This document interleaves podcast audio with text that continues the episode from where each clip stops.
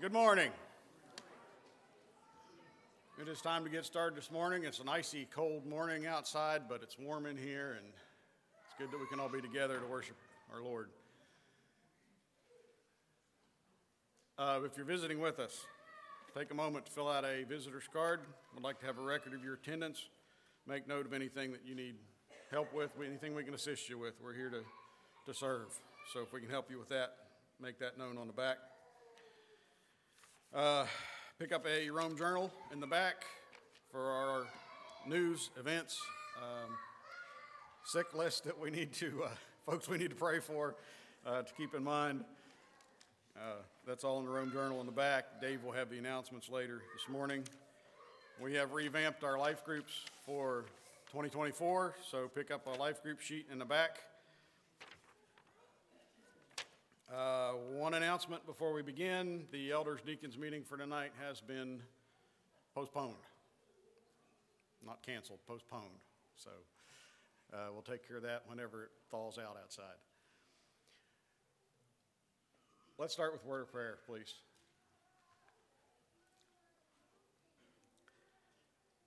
Father, we are so thankful for the opportunity we have to assemble together, for the freedom that we have to worship you the way that you call us to.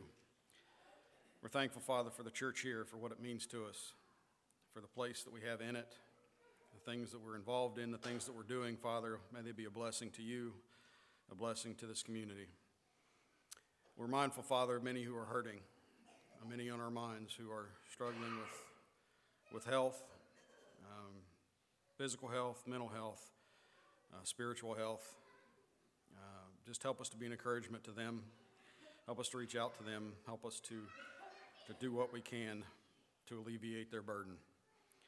We're thankful, Father, for the gift of your Son, for all that we have in him and through him. And we're thankful for the opportunity we have to remember him and his sacrifice this morning. Guide us throughout this service, Father. Guide us throughout our lives. Help us to always be a reflection, example of your love. Help us when we struggle. Forgive us when we sin. We pray in Christ's name. Amen. Would you stand for the first song, please?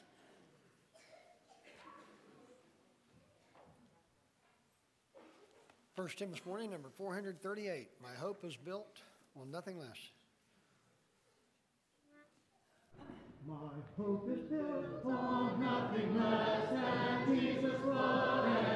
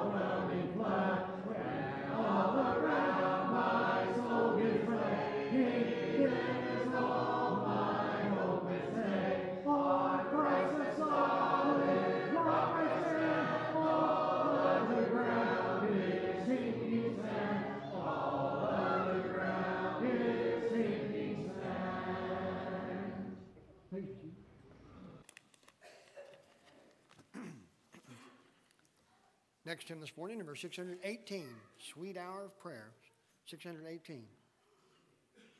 Now, to this end, Brother James Ward will have our scripture reading and prayer.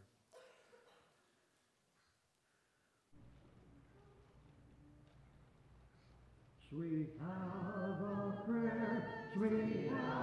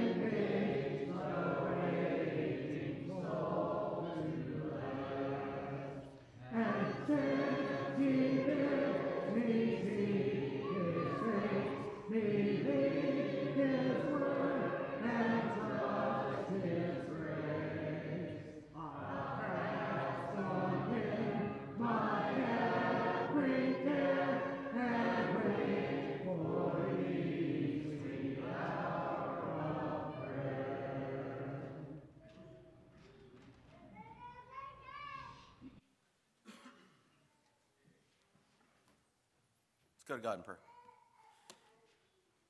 Our most righteous and loving Heavenly Father, we come to you at this point of the service, giving you praise and honor, Father.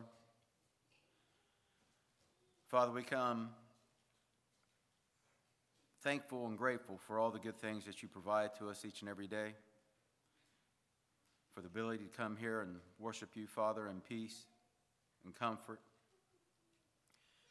We're thankful. Father, we pray for those that are unable to do that, whether they are uh, in other countries where they don't have the abilities to be able to worship as freely as what we do here. We're grateful to have those abilities. Father, as we continue through our service, and pray that we hear the words that are spoke by Chris and that we can adapt and, and change our, our uh, lives, Father, and uh, take those in and be able to spread your message to others that haven't come to know you yet. Thank you so much, Father, for your love, for your forgiveness, and most of all, for the sacrifice of your Son. Pray that we never take that for granted and that we always look uh, to you for guidance in our lives. Please be with us, watch over us, protect us. It's through your Son's name that we pray. Amen. Scripture readings from 2 Peter chapter 2, verse 4 and 5. 2 Peter 2, 4 and 5. For if God did not spare the angels who sinned, but cast them down to hell and delivered them into the chains of darkness to be reserved for judgment, and did not spare the ancient world, but saved Noah, one of eight people, a preacher of righteousness, bringing in the flood on the world of the ungodly.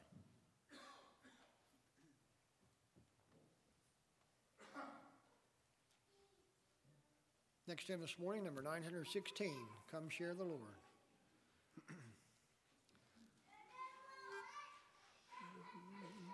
We gather here in Jesus'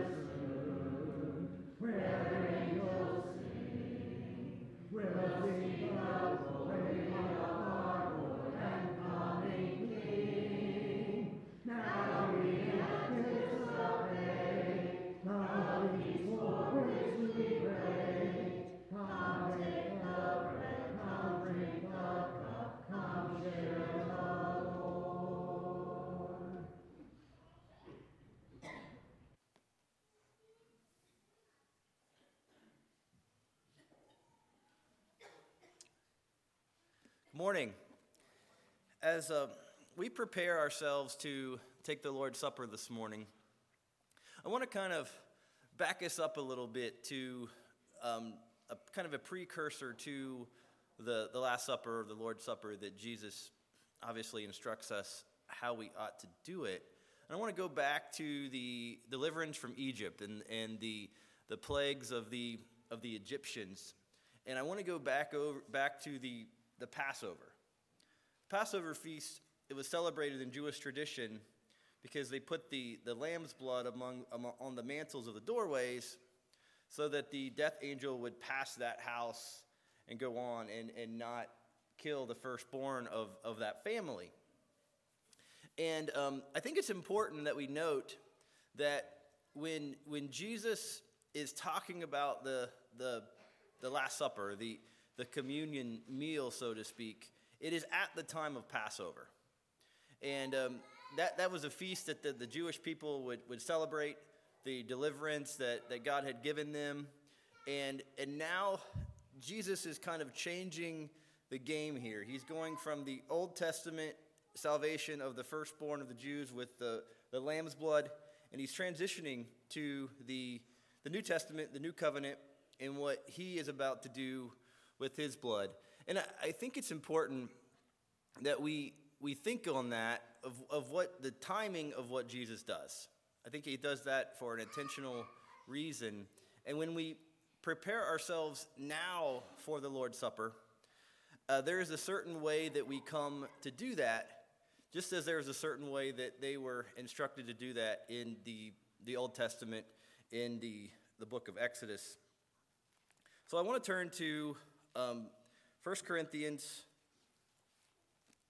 Um, I think I lost it. Chapter 10.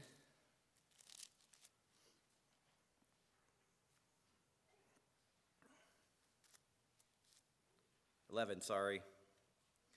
Um, and I want to read some, I guess, rebuke that Paul has given the church at Corinth of how they were doing their um, fellowship meals and some instructions on how to prepare yourself for the Lord's Supper.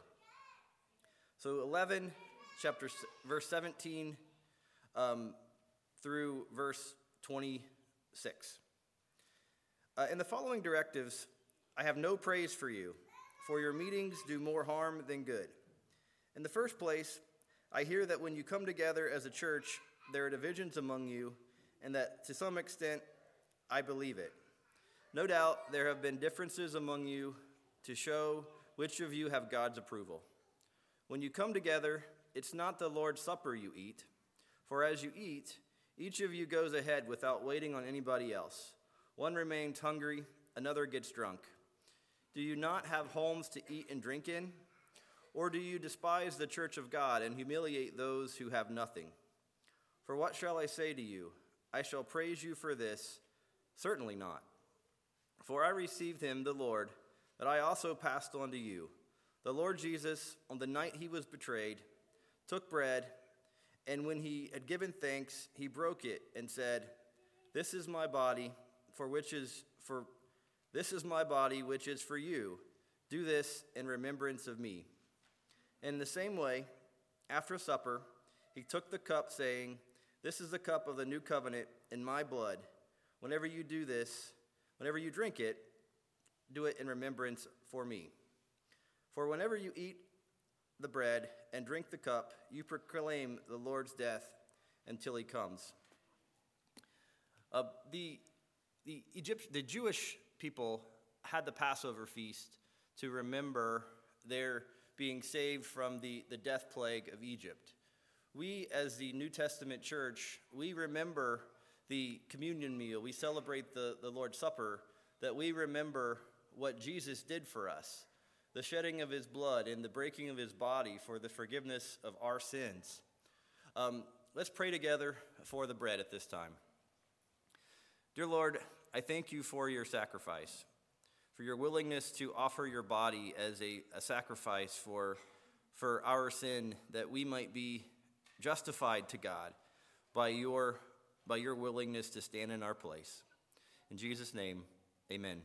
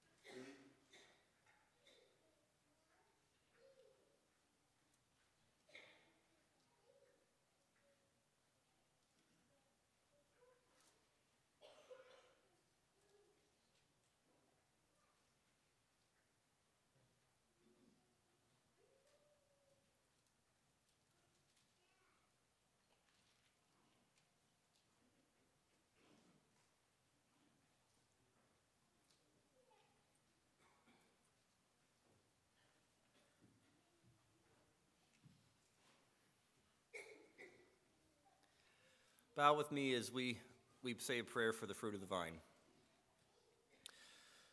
Father, we're so thankful for, for Jesus and his willingness to shed his blood um, for our forgiveness, to stand in our place.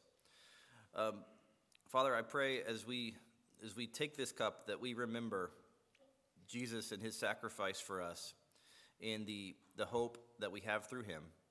It's in Jesus' name I pray. Amen.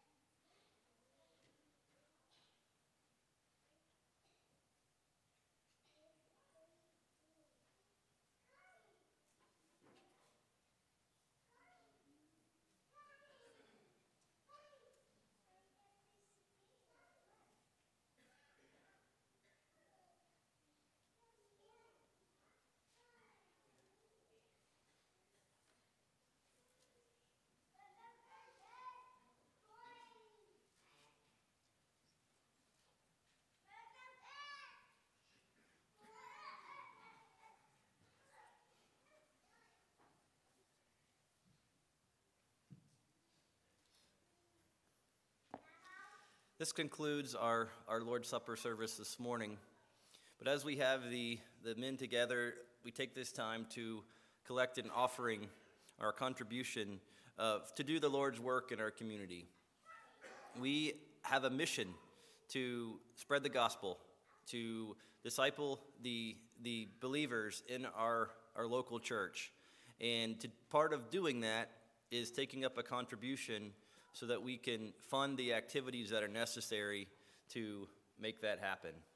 If you'll bow with me. Dear Lord, I thank you again for this morning that we have to worship together.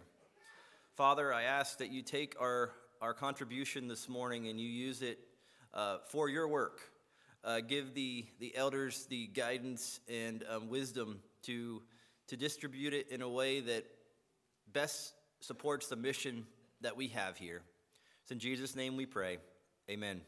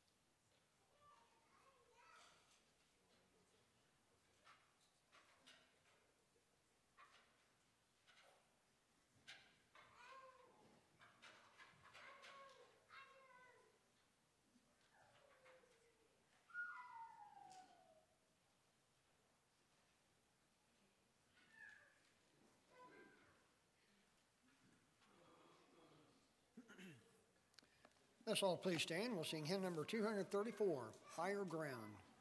We'll sing the first, first three verses. So at this time, the young children go to the children's.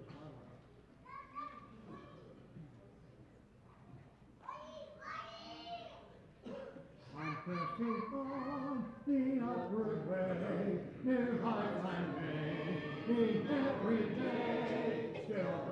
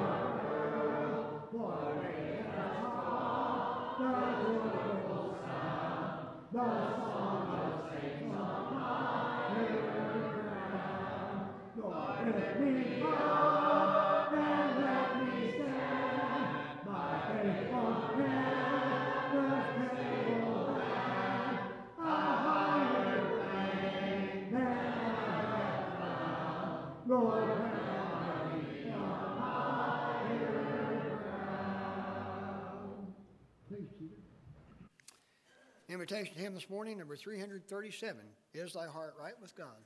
This time, Brother Chris. Good morning. It's good to see each one of you with us this morning. Be turning your Bibles to Genesis chapter 6. Genesis chapter 6.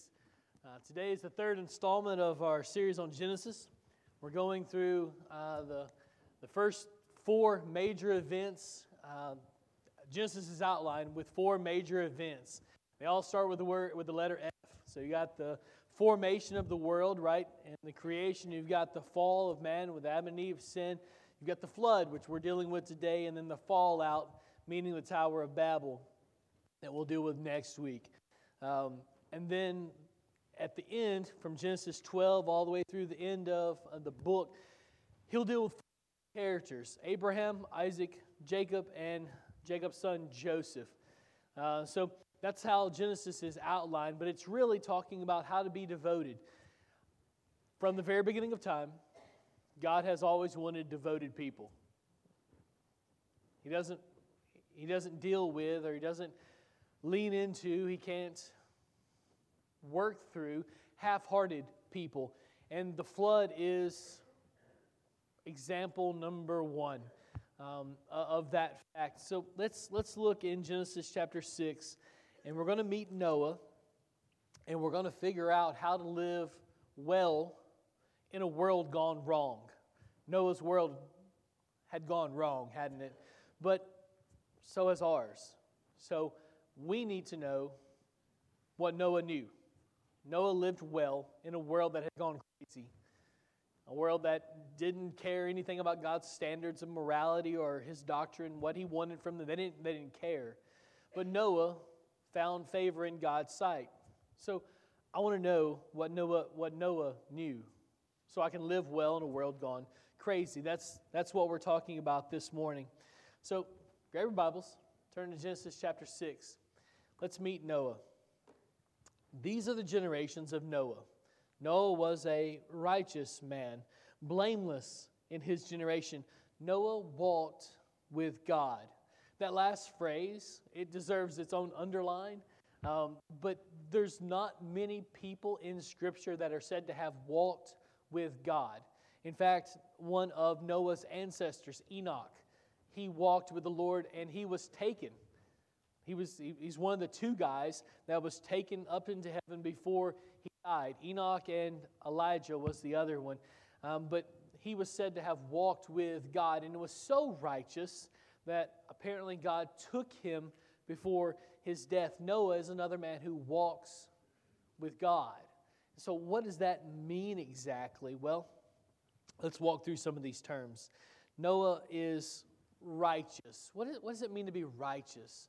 Well, in, in this instance, um, it's, it's really a word that is a reference to Noah's favor, um, his, the way he was viewed by the people around him. How did the world look at Noah? It has some overlap, it means some things to God as well. But the majority of this word seems to indicate this is how his world, the people who are evil, the people that don't care anything about how God would have them to live or who he wants them to be, they don't care about any of those things. How did they view Noah? Well, they thought he was righteous. That's interesting, right? Um, they couldn't lay, even this wicked, horrid generation couldn't lay a credible threat at Noah's door. They, they, couldn't, they couldn't accuse him of anything, not, not in it be credible. They probably made up some lies about him, right? But overall, Noah was a, a righteous man. There wasn't anything that they could have said about him that would have been true. Now, did they try? I'm sure they tried, right? I know that there were blasts aimed at Noah. I can't imagine a man living in this generation, and you know this well because you see this in our generation, don't you? A man living in this generation who cares only what God thinks about him. He doesn't, he doesn't care what any of the rest of the people around him think about him. He's only living his life to please God. Now, does that offend people? You better believe it does, doesn't it? That, that, that, that shoves people away from us. When, when I live my life not to please you, but only to please Him, it pushes you away, doesn't it? And we don't like that. And, and I'm sure the people in Noah's day didn't like that either. And so I know there were, there were gossips told about him. I know that there was slander and lies against Noah. I, can envision that, and I, I know you can too, and you've probably experienced some of that too, haven't you? As you've tried to live righteous lives before God. In our current culture, that's one of the things that happens to us, isn't it? And I'm, I'm sure it was one of the things that happened to Noah as well. I can't imagine um, that he would make it a day without having to forgive someone. Noah was the ultimate cheek turner. He was the one that, in his generation, the only one, I would imagine, who loved like he was supposed to, who let people off the hook, but held them accountable to God's laws, but let them off the hook as they offended him. It's hard, right? I can envision a scenario in which someone tried to break up Noah's marriage. I can envision a scenario in which someone tried to hurt or lie against or be mean to or affect the way his children live their lives. You're beginning to see what kind of culture this is and what kind of word righteous means when it's applied to Noah. This guy turned the other cheek. Like Jesus talks about in the Sermon on the Mount. He is he's righteous. He's a good man. And even people who disagreed completely with his way of life, with his priorities and what he was concerned about, they didn't care about any of those things. And they thought all that was silly at the, at the, at the least and foolishness, a waste of time, stupidity at the most.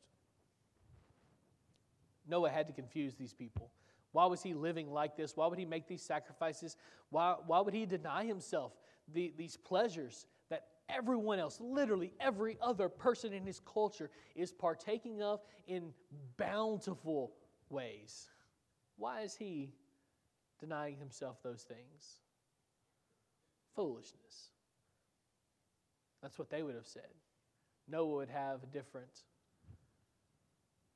encounter there, wouldn't he? He would have he would look at that differently, wouldn't he? But even they couldn't lay a credible claim against this good man. That's how they that's how he was viewed by the people around him. He was he was righteous despite all of their sin, despite all the darts they hurled at him, despite all, all the muck the mud that they threw at him, despite all the offenses. I don't know what Noah did for a job. We're not told.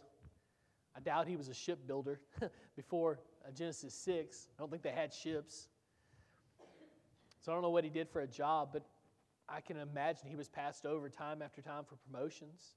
I can imagine that he was degraded. Um, I can imagine that he paid a tax because of his way of life that no one else in the area or in the world paid. They would have taxed him. And you know what I'm talking about, right? Probably literally taxed him with these unjust weights. Like he would have gone to the marketplace and what uh, a loaf of bread for everyone else would have been a dollar, but for him it was $5. I think that would probably have been true too. But they would have taxed him in the ways that maybe you're thinking of. They would have, he wouldn't have had any friends. Um, he wouldn't have been able to confide in anyone. He wouldn't have, he wouldn't have had these relationships that you have. In fact, if Noah had walked into our building this morning, he would look around and his jaw would have dropped just to think of how many Christians are here who were trying to live their lives for him. It, it would have, Noah would be flabbergasted at this, at this scene. So many of us who are wholeheartedly trying to follow God, because that's not something he's accustomed to. In fact, it seems like he probably would have never seen that. Not in his day, not in his 500 years. No one else followed. He was all alone. Put yourself in that, in that shoe for a bit and, and walk around and just feel the loneliness and how hard that must have been. He's righteous. He never, he never falters. He never reacts with anger when someone is angry at him. He lets offenses go. He turns the other cheek. He forgives. He loves. That's who this guy is. He's righteous. So underline righteous in your Bible and put some side notes in the margin there that help you remember that word and its meaning. He, he turns the other cheek. Uh, he's also a blameless man. So, what does blameless mean? Well, if righteous was more of his uh, view from man, blameless is more of his view of God.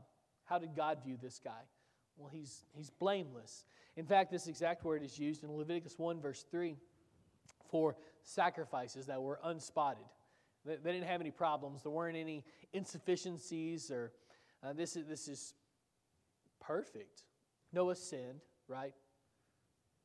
He sinned. But whatever God looks at in man, whatever he looks at, whatever he wants man to have, Noah had it. He was, he was blameless. He's a good man. He